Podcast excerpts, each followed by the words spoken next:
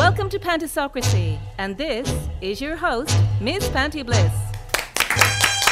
Hi.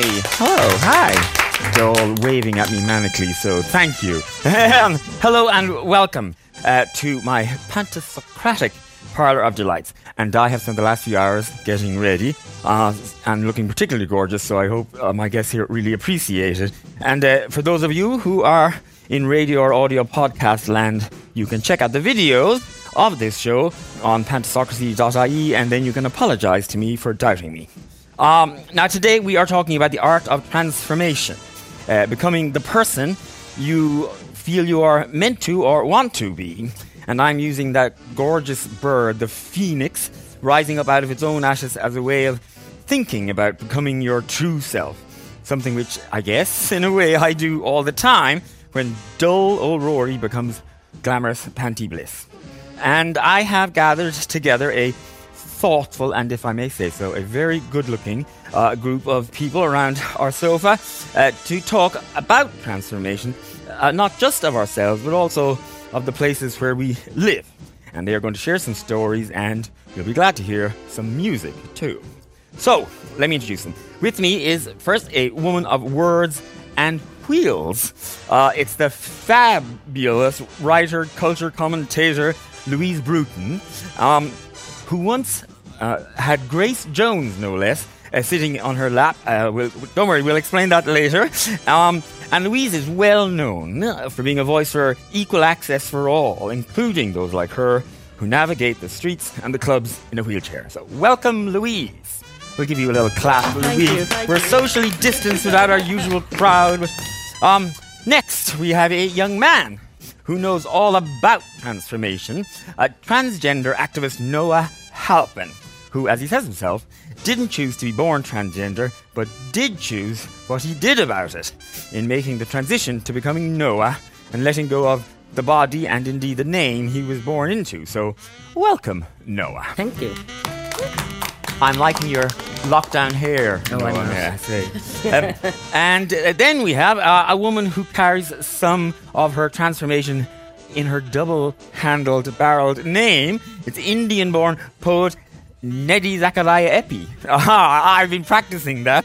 Um, and she found her voice in poetry when she settled in Ireland a few years ago and had to let go of and grieve for several losses in her life. So, welcome, Nidhi. It's a pleasure to have you. And then we've a woman of music and sound magic, uh, composer, musician, Una Keane, who is going to give us some tunes later. Um, and she has a typewriter with her, so I'm very curious to find out uh, how she's going to be using that. Welcome, Una. Thank you for coming. Thanks for having. And finalement, as they might say in the French speaking parts of Belgium, uh, we've a stunning young woman of song and style, Melina Malone. She's Greek Irish in background. She's a voice of seductive silk. She grew up on the flats near Harcourt Street, actually where, near where we are today, recording, eh, right here in the heart of Dublin City. And uh, she, like every other singer and artist in the country, is dying to get back to live audiences. Um, and by the way, if you happen to have seen that amazing collaboration of Irish women singers online recently, doing a lockdown cover of Dolores O'Riordan's Dreams in aid of Safe Ireland, campaigns against gender violence, uh, well, then you'll have seen and heard Melina in the mix. Uh, I'm gonna, we'll talk more about that later. So, welcome. Thank you. But just before we talk to our guest properly, I am going to hog the floor for a moment, if I may, because this show we have called Phoenix Rising, and that always, the Phoenix, makes me think of my mother, because you see, my mother once described me and my older gay brother as being like two exotic birds that just landed down on top of us. And I've always loved that description. So this show got me thinking about uh, me and my exoticness. And you know, there are a few questions that I get asked all the time. Mostly, how come you're so pretty? Or, no, seriously, what age are you really? But another one is, why did you become a drag queen? And the simplest, honest answer to that is, because I like it. But I know that that is not the answer they want. you know, it doesn't satisfy the complex tangle of curiosity and the many other half formed questions roiling beneath the calm surface of that simple inquiry why did you become a drag queen? But the truth is that there is no simple, easy answer. There are a myriad answers, a myriad reasons, some big, some small, and some I'm not even entirely sure of myself, why I became a drag queen. But if I have the time and if I'm in a generous mood, I'll try to explain one of the bigger reasons. I quite like Rory. He's not perfect by any means. He's a terrible procrastinator. He's poor at time management. Doesn't have the patience for box sets. He panics when he has to buy somebody a gift. He can never spell the word accommodation correctly at the first attempt. He has weird toes and he's been an extreme night owl all of his life. But I like him. I'm comfortable in him. I've had 51 years to get used to him, and I've learned the serenity to accept the things I cannot change. I have a jumper that I quite like too. now, it's not as old as Rory, but in jumper years, it's as old as Rory. And it's not perfect either. It's a little worn, and there's a raggedy hole in one sleeve, uh, it's lost a lot of its shape. Uh, it's worn thin and threadbare at the elbows, and it has a weird bleach stain on one of the shoulders. But I like it. It's lamb's wool, and it's soft and comfortable and feels homey, but I do not wear it every day. Sometimes I pick it up and it looks boring. It looks not like me. I mean, it's exactly the same jumper that I wore yesterday, the same jumper that I felt cozy in yesterday, that I felt right in yesterday, but today it looks dull and wrong. It looks nondescript and invisible. It looks uh, Danish and hig. But today, I'm not Danish and hig. Today I am Brazilian and I'm going to Carnival. Or today maybe I'm Alexis Carrington Colby Dexter and I have a board meeting to sweep into and slam my hand on the desk and say, Don't fuck with me, fellas. I own 51% of this company. And Alexis Carrington Colby Dexter doesn't wear cozy faded lamb's wool jumpers. she wears sharp shouldered power gowns and sweeps into boardrooms in heels that change the shape of her steel spine to make her stand and walk with purpose and power. She has no use for a jumper that makes you invisible. She is a woman who gets seen, gets heard. Alexis Carrington Colby Dexter is exciting and glamorous and powerful and fun and in technicolor. And sometimes doesn't everyone want to be Alexis Carrington Colby Dexter? So I wasn't entirely truthful at the beginning when I told you that the simplest, honest response to the question, why did you become a drag queen, is because I like it. Because in truth, the honest, simplest response to why did you become a drag queen is, why the hell didn't you? Thank you. Uh, I want to explain Yes, Grace Jones reference, Louise. Um, I've been on your lap, Mm-hmm. and Grace Jones has been on your lap, and many people explain that. Um, so I've got a thing called famous people on my knee, which is where I approach. Um, so I'm in a wheelchair uh, that, that won't compute uh, via the airwaves, but um, I just ask famous people to sit on my knee for a photo, and it's always the reaction which they give, which is always the best. So Grace Jones full on straddled me and tried to kiss me, and then I got to go to an after party when within in Workman's, and she got on her hands and knees and sang "Happy Birthday" to me, which was great. Um, and then Taylor Swift, I completely warmed to her because she was so on board with how weird it was, and I was like, "Oh, you're actually as strange as the rest of us. You're not this Barbie doll pop star." And yeah, I've had a Well, that's one of the things where you're turning your wheelchair to your advantage because it's impossible to say no to you. No, have you ever met anybody more famous than me? Yeah, actually, I almost knocked Beyonce down behind the main stage of Oxygen Oh my God, you're a Music good Festival gigging. in a golf buggy. Wow, th- that's a mm, good one. It is. And Nelly, what about you? Probably Barack Obama before Oh, oh, probably just Barack Obama. Oh my God, It was you, before, before he became you were president. holding that. I, you know, I did Before not he know became that. president. What's the story with uh, Barack Obama? I was living in Chicago and um, some friends were part of the campaign. So but that was before he was elected. So Yeah, listen, it's more impressive to have been before he's president. Oh, you know, I've known him for years. That's the, pretty much the vibe of it all. Um, anyway, listen, uh, Louise, we are kind of talking about transformation, and in many ways, all of our guests represent it in different ways. And yours is interesting because it was thrust upon you, uh, I guess. Um, for the benefit of our listeners, of course, you're you're here in a wheelchair today, but you haven't always been. Uh, I was born with a walking disability, so I've always had a disability my entire life. I'm very familiar with being in hospitals and having surgery and all that kind Yeah. of thing. But I think uh, as I was growing up, um, I was always told that I didn't look like I was disabled. So there was this, this idea thrown upon me that I was different to other disabled people because I went to mainstream schools and Yeah. um, I But what does that even mean? You, you- you don't look like a disabled person. What is a disabled person? I have always been very comfortable with myself, but it's when I come up what other people think what disability should be Yeah. that I suddenly find complications in that. Um, so as so I was on crutches for my childhood and my teen years, and then when I was seventeen, um, for aesthetic purposes, I had my right leg amputated so that I'd have two feet on the ground. So that was another kind of physical transformation. Ah. I'm sorry, just to go back slightly, Hmm. you know, to being a, a school kid and a teenager on crutches, Yeah. like that really marks you out in school. I mean, Well, it marks you out in the way, but I could also pretend. So I wouldn't have had different treatment because I could trick myself into thinking that other people would think I just had a sprained ankle. oh right, So that that was the because I noticed if people ask me, "Oh, what happened to you?" when I said, "Oh, I've just got a walking disability," suddenly their their tone would change.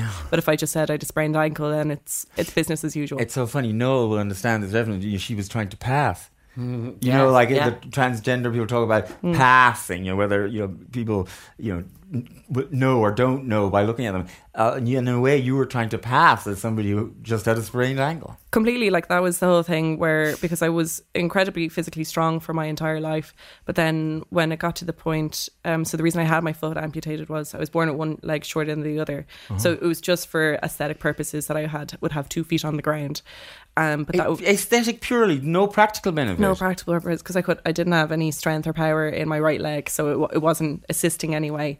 But there was the idea that it might uh, prolong my walking years. I was always given the age of 25 for when I would shift from being a crutches user to being a wheelchair user.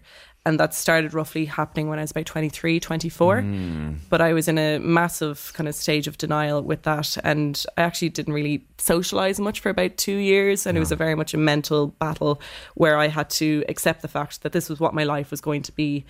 But then as I did start using the wheelchair, I was kind of switching between crutches and wheelchair. Like if I was going long distances or Yeah. that kind of thing, I'd use the wheelchair. And then again, I would notice how people were looking at me differently and how the conversations were changing. And then also how my social life was changing because beforehand on crutches, I could go upstairs to the smoking area of a pub or a nightclub. because you love your nightlife. You're a, I do. You're a fun, yeah. Um, but then suddenly, when I was in the wheelchair, I was then a fire hazard and I wasn't allowed to do that. But as I started using the wheelchair, I then realized that there was this whole other world open to me that I'd never had before. I suddenly gained back time. But suddenly, because I was in this position as a music journalist who's then in a wheelchair, work became a little bit difficult because music venues aren't all wheelchair accessible. But then, because I had this little little sliver of limelight, I was then asked a lot about disability issues. And then in turn, that always led on to sex and disability. So that Yeah. that was the main question that a lot of people working in media wanted to know about. Specifically, if I was going in to talk about access and building regulations, which I know like the back of my hand, the Yeah. questions was, "Do you have a boyfriend? What's your sex life like?" and I hadn't a clue what I didn't like. If you ask many twenty. Three, 24 year olds, if they can define their sex life, it's kind of Mm. Hmm, shoulder shrug. I don't know. Yeah. Um, and then I was suddenly on radio stations and being asked to in, be um, magazines were asking to interview me about it. So it was then this new thing that I've come to realize that with disability is a lot of people within the media want to know about your sex life, and it's just this Yeah. it's unfair and that that's the new way that people look at me Mm. so then as a result i've kind of spoke i've had a play about sex called why won't you have sex with Yeah. me in the fringe show which is why do people keep partnering the fact that i have a physical disability with the need to ask what is my sex life like Yeah, people are are funny like that. Um, now, no, I'm actually going to come to you th- here because, Yeah. in some ways, your story is, uh, well, it's echoes it in some ways, but in some Yeah. ways it's almost the mirror opposite because Louise's uh, transformation was sort of forced upon her, and then she had to uh, adjust to that, whereas yours was the other way around in the sense that you almost had to force it upon other people in a way, um, and you you had to you instigated the change. Yeah, I mean, I, I will always maintain that, you know, a transgender person is never going to be, you know, truly, truly happy until they can live authentically and live them, themselves. So, although, you know, we don't choose to be transgender, such as people don't choose to be gay, um, I did choose to transition because I knew that I wouldn't be happy. I wouldn't be truly happy until I did that. Well, I mean, I, I, I think it's true of everybody that nobody can be truly happy unless you're living your authentic, real self. Uh, and there's a billion variations or eight billion variations. And that it's just, I guess, it's really obvious in a way when it's a transgender person because the uh, you're, you're so far away from your real self, and you have to accommodate that somehow. Well, I always knew there was something I'd never say wrong with me because there's nothing at all wrong with being transgender, but there was something different about me growing up as a child. Um, you know, my first memory of anything gender variant was at three years old, and I really remember it vividly. Um, and I used to think when I was very young that I was growing up to be a boy, which is, you know, such a naive thing to think. But you're, I mean, when you're three or four, Yeah. um, gender doesn't mean anything. Um, but then, you know, growing up, I remember my puberty. It started very early at about 11, and I was devastated because I couldn't wear trunks in the swimming pool anymore, and, you know, things like that. Uh, and And was this dismissed by everybody as, oh, tomboy, Oh, tomboy, and all yeah. that stuff? yeah, a complete tomboy. Um, I remember people, my mother bought me a jumper that said tomboy on it. Um, but uh, if only she knew what was to come.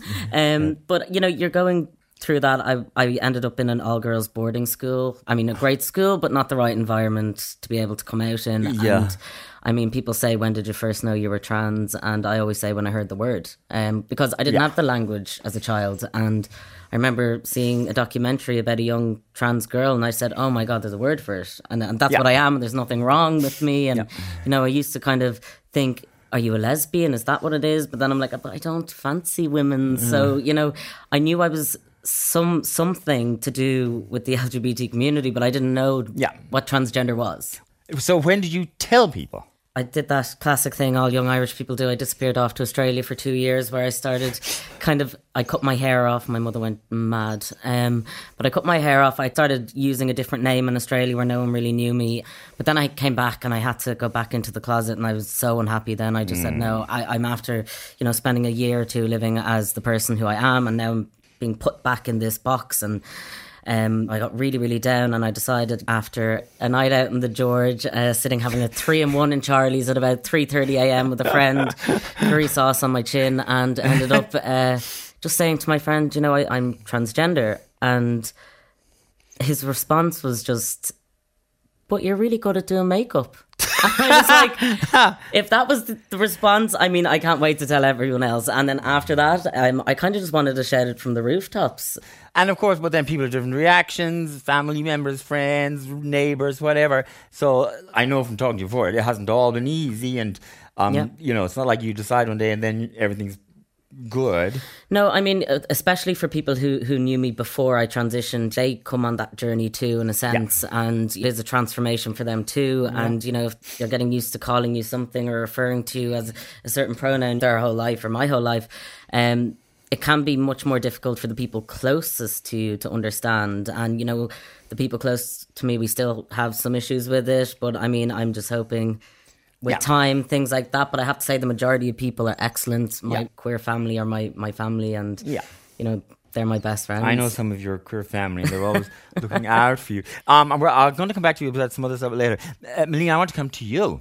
Um, so uh, we're recording very near where you grew up, although you moved out to the suburbs, didn't you? Yeah, Quite- quite so young. I grew up in Charlemont Street Flats, uh, just around the corner. Yes, for about yes. 16, 17 years I lived there. So I, I moved in there with my family when I was So one. what year did you leave there? Uh, I think it was 2012. God, uh, you know, because I lived in Charlemont Street um, while you were still there. Really? Oh, my you know, God. that was a young Yeah. um, neophyte. Um, now you are beautiful, and I'm sorry to keep mentioning it, but I, I just you are beautiful. Um, and you are part Greek. Yes. So my mom. because you can sort of see your beautiful olive complexion coming through and all. Yeah, so my mom is half Greek. That's where my name comes from. That's what her real name actually is. She found out when she was 21, when she got her birth cert, that her first name is actually Melina. Her, so they, everyone called her Linda in Dublin. She grew up in Cabra and she was uh, raised by her grandmother, who was Irish. And she never knew her Greek father. Her mother passed away then as well. Um, so she was raised by her Irish family. And they kind of just didn't think that it was important. Yeah. You know what I mean? Which is crazy. And they, I think they're a little bit like the name Alina is very, very unusual. It's kind of too foreign for Ireland. You know what I mean? We're just caught because her middle name is Linda, so they, everyone called her Linda, which is why she didn't know for years that her real name was Melina. And then it's she just loved the name so much she passed it on Well, to me. it's a beautiful name. And uh, what do you know about your Greek background, or do you care? Um, very little, to be honest. My mom tried to find out as much as she could, but it's he like so they lived in London. My grandparents, my mom's mom and dad, and she they were battling a lot of addiction problems and um. I think a lot of mental health problems as well. So she kind of like left the family, and nobody had really heard from her in years. when you were growing up, the Greek, you know, part was not really part of your family stuff, but you clearly have some interest in it because the way that I first um, discovered you is from your version of a famous Greek song. Um, tell us about that, and um, then we're going to hear it. Yeah, so the song that I incorporated into my own music is called Tinafto. Well, the full name is Tinafto Putalene Agapi, and it's a famous Greek folk song that they use a lot uh, for belly dancers on a lot of. Sophia Loren. Yeah, Sophia Loren in- um, Boy on a Dolphin. It was also used in the film The Lobster recently enough. Yes, That's what a lot of I people haven't know seen it but. I heard that. Yeah. and it's absolutely gorgeous. So I was trying to find something different, something unusual to, to try to bring to college. And I found this song in Greek. And it just completely spoke to me when I heard it first. And because obviously when I showed it to my mom, she couldn't believe it. And um, so I just said I'd, I'd learn it for her. I picked it up pretty easily. I, I obviously don't Musicians speak Greek. but- don't they? They have musical ears. Anyway, you're you're going to do the song for us. Yes. And uh, Stephen is going to join us. Um, uh, to, to, to accompany you. Yeah. All right. Uh, let, let's uh, hear it.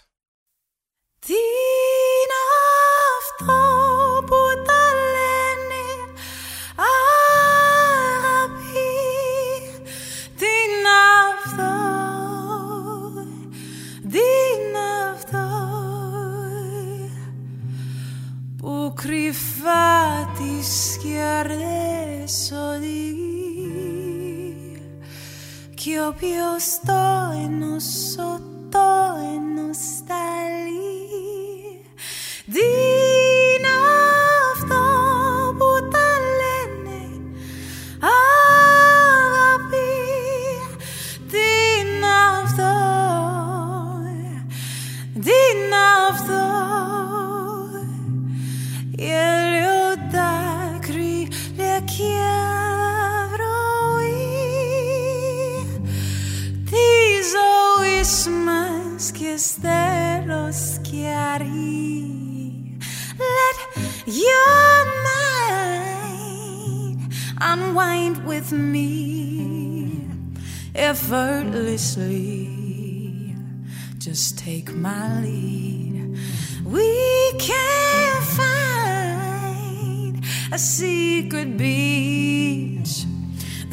salty sea just you and me, yeah, sandy skin and sun kissed cheeks, the life we seek, just like the Greeks.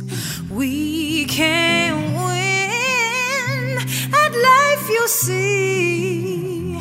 Just stay Oh, wow. I'll be waiting here, that's all I need. I crave a life of simple pleasures, no greeting. If you care to join me, you can have it too. Cause all I have been waiting for is you. Just take my hand, I'll show you the way. Leave behind your fears, throw your dice away. Let your mind wander and be at peace. The just enough thought, put the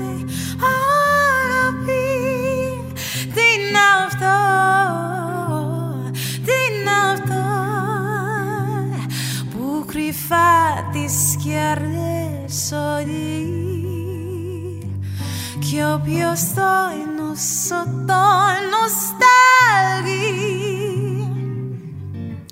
water water it rains down harder harder the waves sound louder louder I can barely breathe water water it rains down harder, harder, the way sound louder, louder. I can barely breathe. I can't, I can't. Water, water, it rains down harder, harder. The way sound louder, louder.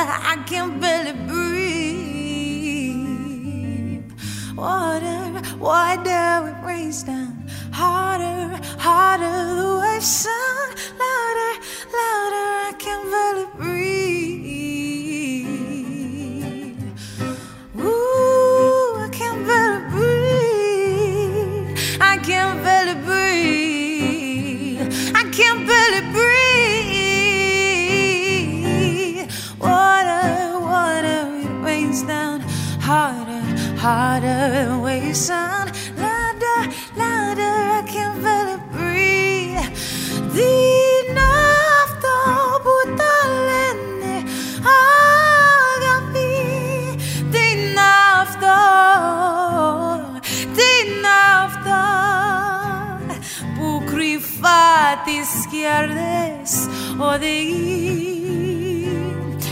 che io sto in sotto in nostalgia di nafta.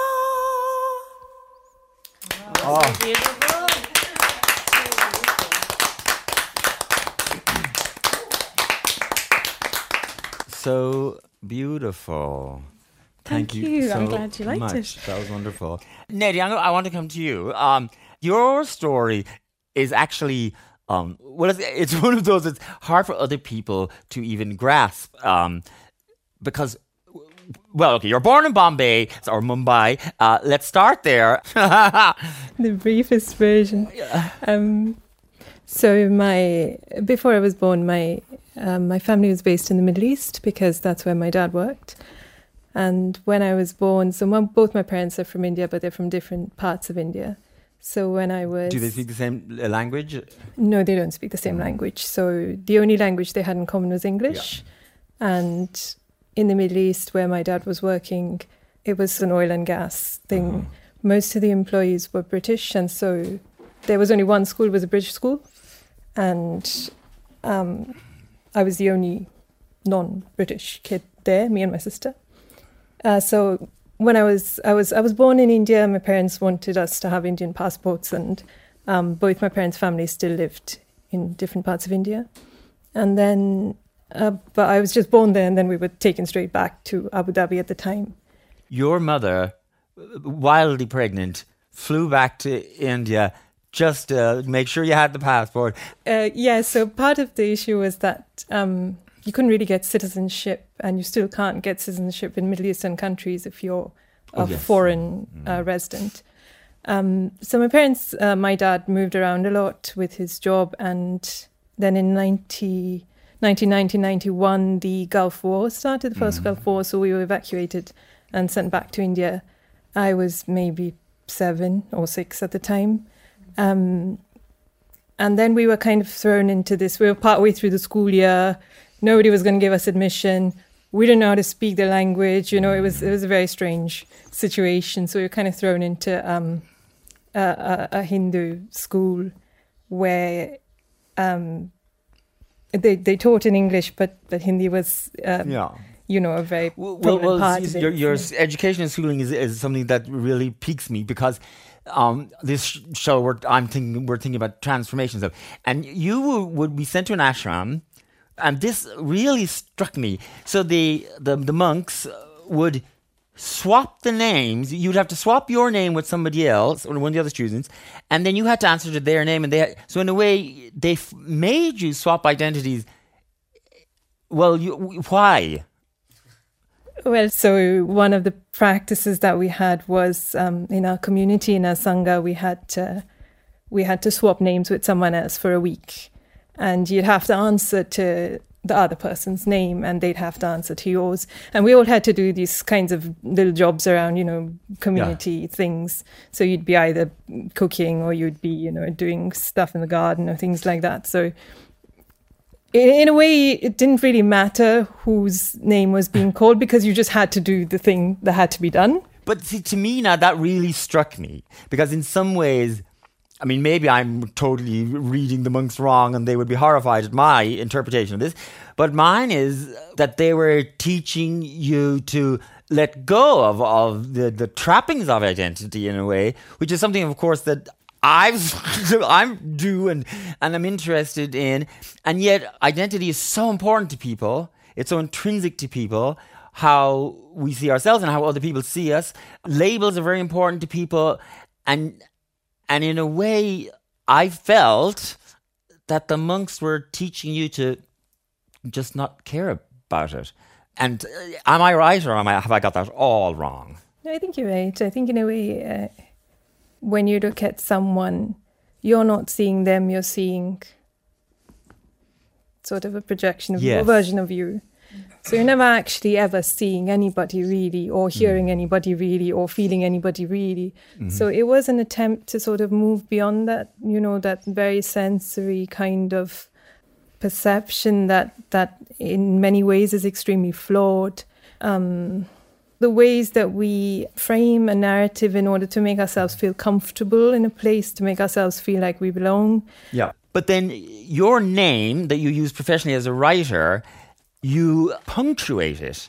But you've taken there, there's a slash in the middle of your name. So you can you explain that to me? Yeah, so my full name is Nidhi Zakaria Eipe, and Zakaria Eipe is my dad's name. So you take on your dad's name Yeah. as. Um, so what I did is put a slash between the Zak and the Aria. So now people either think it's it's two people or it's my alter ego or I, well, I heard that sometimes you arrive at events and people have two chairs. sometimes waiting there are two chairs for me. Sometimes sometimes they say, "Where's your friend?" You know. So Um, but, is it an alter ego kind of thing, or it's a Uh, Well, I, there's two reasons why I did it. One was because I didn't want to become attached to to the name and to all the things that it brings with it. Because I think once you have a certain amount of recognition and once your name becomes public in a way, people start to attach things to it, and I think you can get attached to that, which for me is not a version of who I am. So I didn't want that to be a thing. The other reason is because one of my favorite poets, um, Czesław Miłosz, she wrote a poem called Ars Poetica. And in it, one of the lines says, The purpose of poetry is to remind us how difficult it is to remain just one person.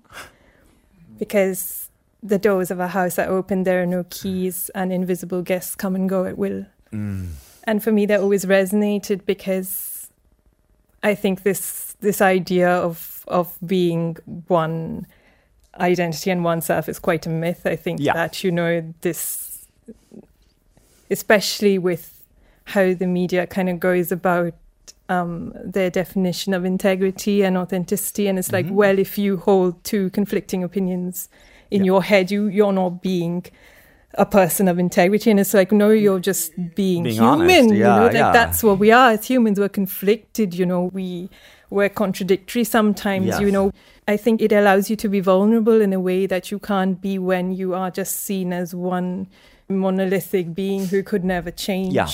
So that's sort of everyone is capable of change and do change, and Yeah. the person you meet uh, today is not the same person you meet next year.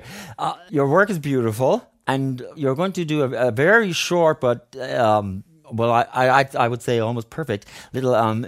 A, a piece first. Do you want to tell us the background to this because it does connect to the monks we were um, talking about?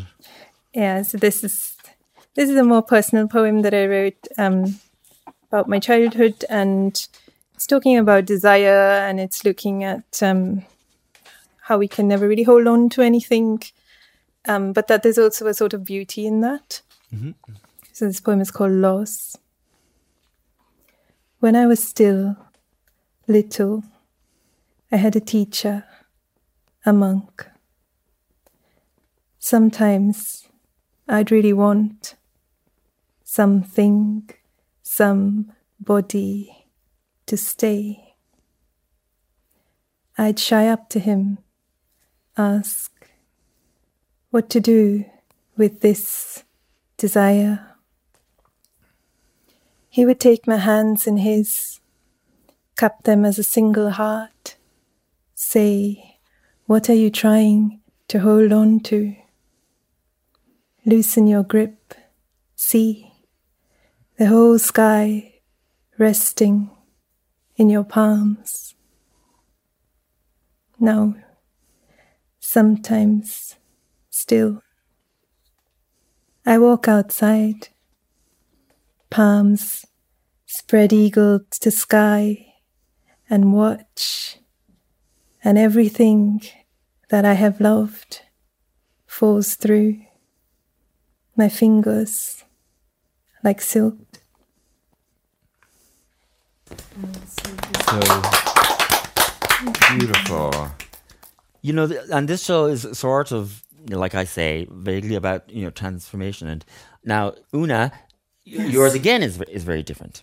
Uh, now, you've spoken very publicly about um, what happened, but for the benefit of listeners who may not know, um, uh, for example, you told Ryan was an unflinching, brave detail. We don't need to do all, all, all of that again. I'm I'm projecting, and you can correct me if I'm wrong. But I feel like so uh, uh, when you were 21, you had an incredibly horrific, awful, um, uh, violent, awful rape, and it changed you. You, Yes. weren't the Úna that you had been, and then it took you time to find a way back to Úna. Yes. uh, and who you are now. Um, well, I have done a lot of work Mm-hmm.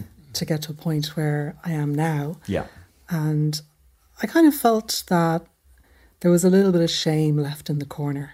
There was a bit of, yeah, but you're not really good enough.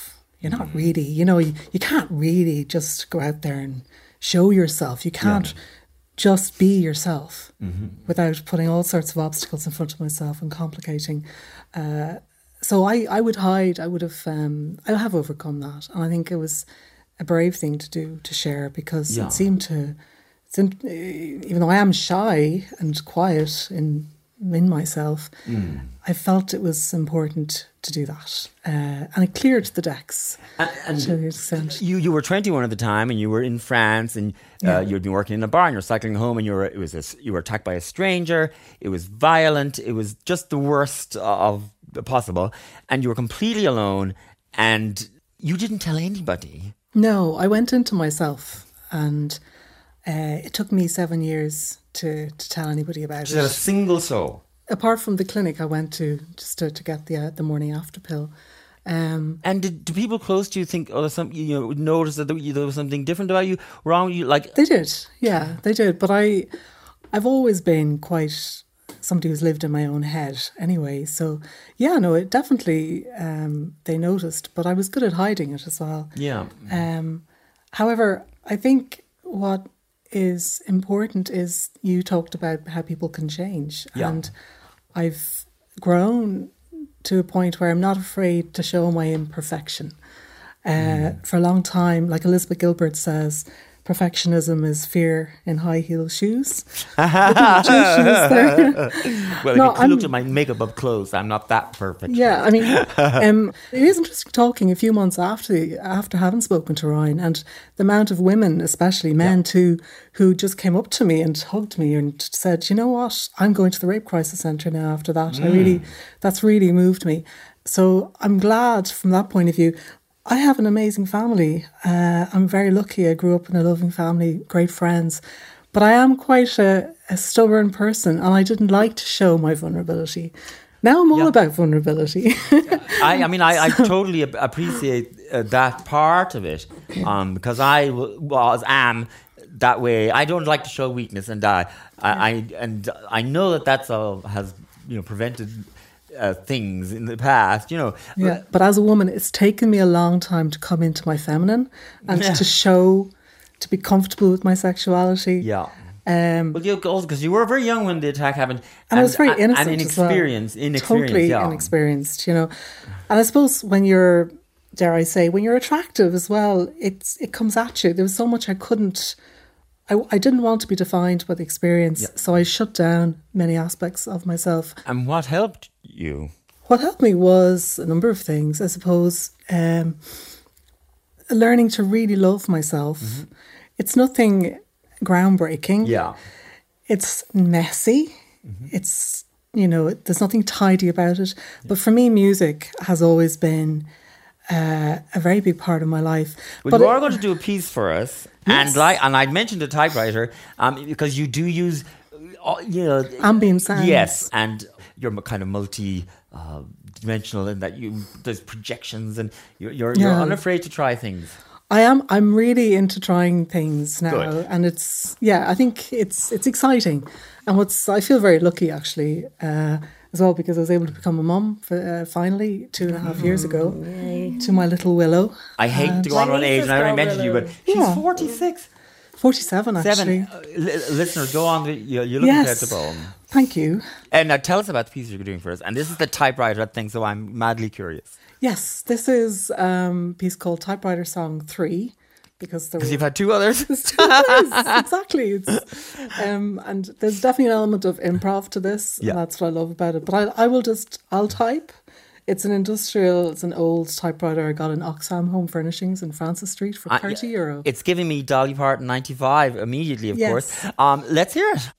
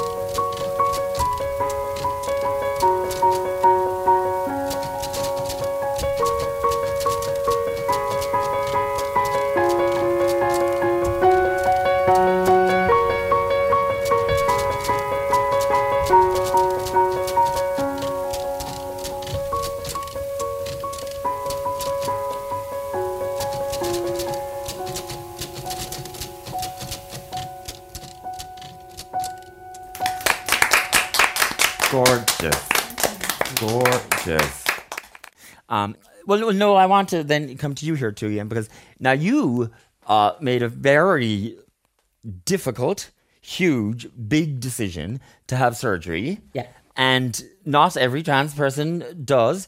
But safe to say, in order to have your surgery, you had top surgery, um, you had your breast removed, uh, you, you had to go abroad, um, you couldn't get it done here. So uh, tell me about that, because that is a huge thing to, for anyone to decide. Yeah, I mean, I knew from the get go, from when I came out, it was like one of my ultimate goals. I, I you know, I had a very, very large chest. There was no hiding it, even with a binder. It was very difficult. Um, Binder for those. Uh, no, benefit- no, yeah. It's like a corset for your chest, Yeah. basically. It pulls all your breast tissue in, and it's very, very tight. It causes a lot of trouble with your spine, your lungs, your ribs, you name it.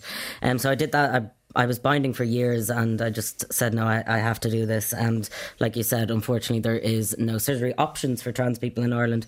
So I had to travel to Poland uh, last October to have a double mastectomy done. And um, myself and one of my best friends, uh, Will uh, St. Niger, went over to Poland for 12 days. Um, stayed nine days after surgery, travelled home very, very sore. Um, but it was to date, you know, after coming out, it's, I think, one of the best things I've ever done in my you, life. You you put a picture up on your social media uh, um, of the first time in public you were able to like any guy has done a billion times taking his shirt off in nice weather. Yeah, and it was the first time I was able to, you know, I got the surgery in October, so I've not seen any nice weather since I've had it done. Um, but uh, you know, myself and Will were sitting. Why is Will always there for all the firsts? But, um, we we were sitting in Stephen's Green Park, and you know, he took his shirt off and lay down. And I was like.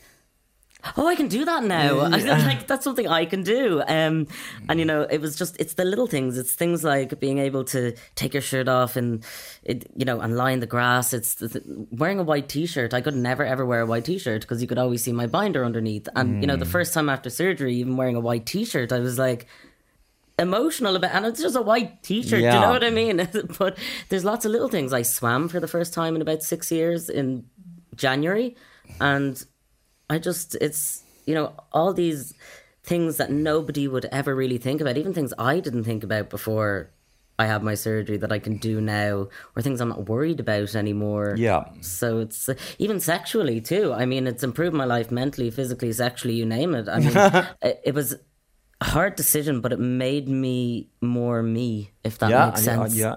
Now, uh, Úna, you, you also you know made a big change. I mean, obviously, uh, y- your in fact, getting back to yourself is is just a, such a huge thing.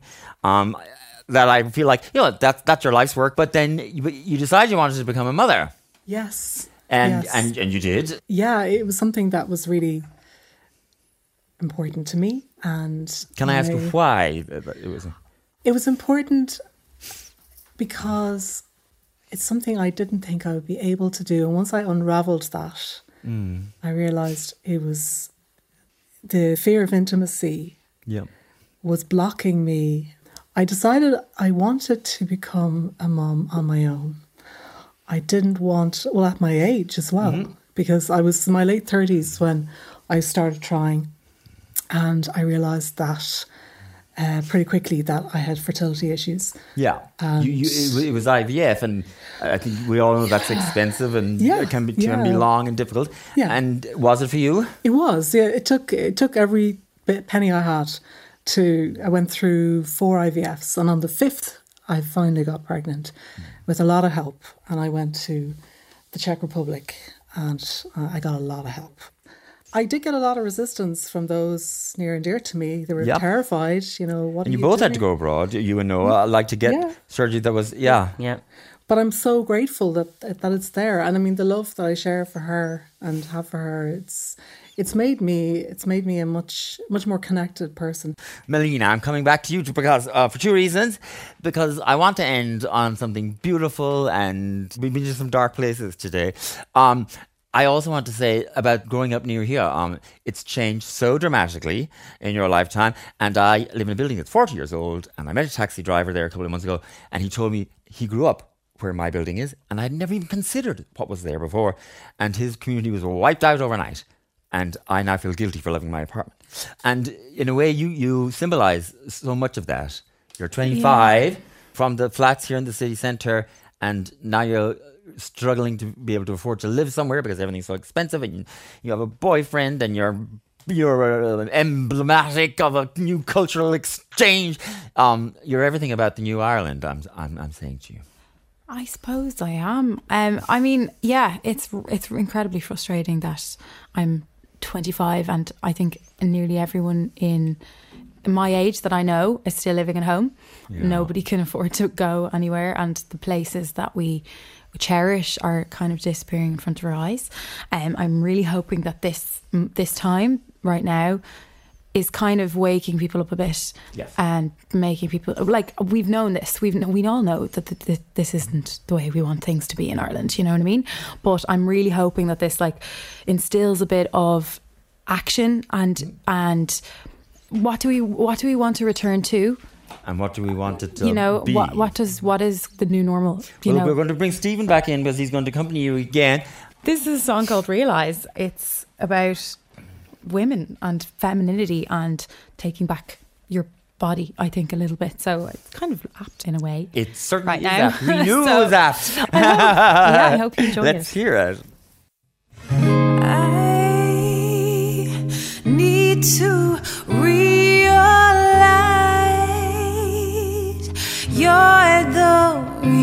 reason why my thoughts are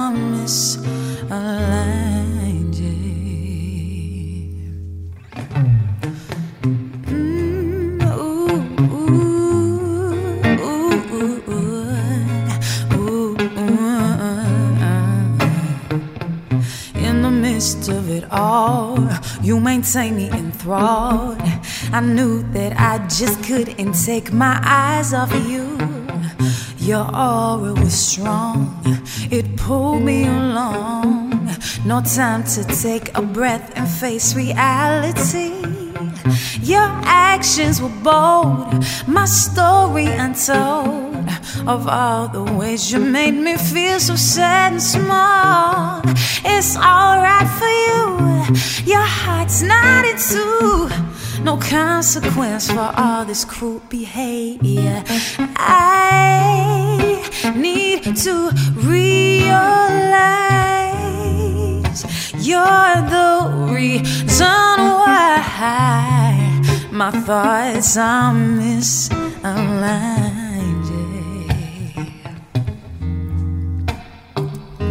I've been building my strength to keep you at length for clarity of mind and body. Your toxicity is polluting me. I no longer crave your attention. You never wanted it all, just the girl that you could call. When your bed was cold, you wanted a companion. It never mattered to you. You'll always do what you do. Discarding love like you don't even need it. No, I need to realize, to realize you're the reason why my thoughts are misaligned, aligned, yeah, aligned, yeah. I need to realize you're the reason why misaligned, yeah. You're worth more than your body, girl. Don't let him define your worth. Demand respect, cause that's what you deserve. Worth more than your body. You're worth more than your body, girl. Yeah. Don't let him define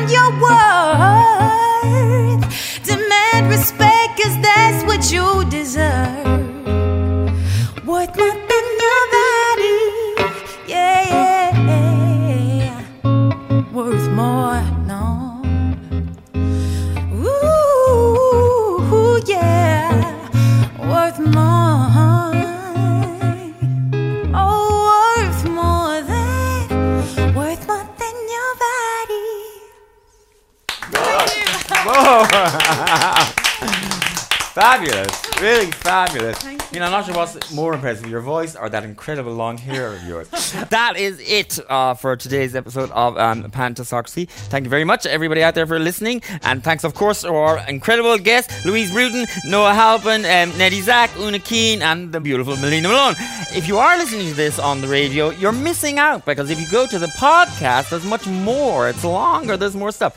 Uh, and on pantisocracy.ie, you'll find videos of all of the performances and much more. So that's it for today. Please, if you want to, join me next week for a very different group of people and a very different conversation. Goodbye.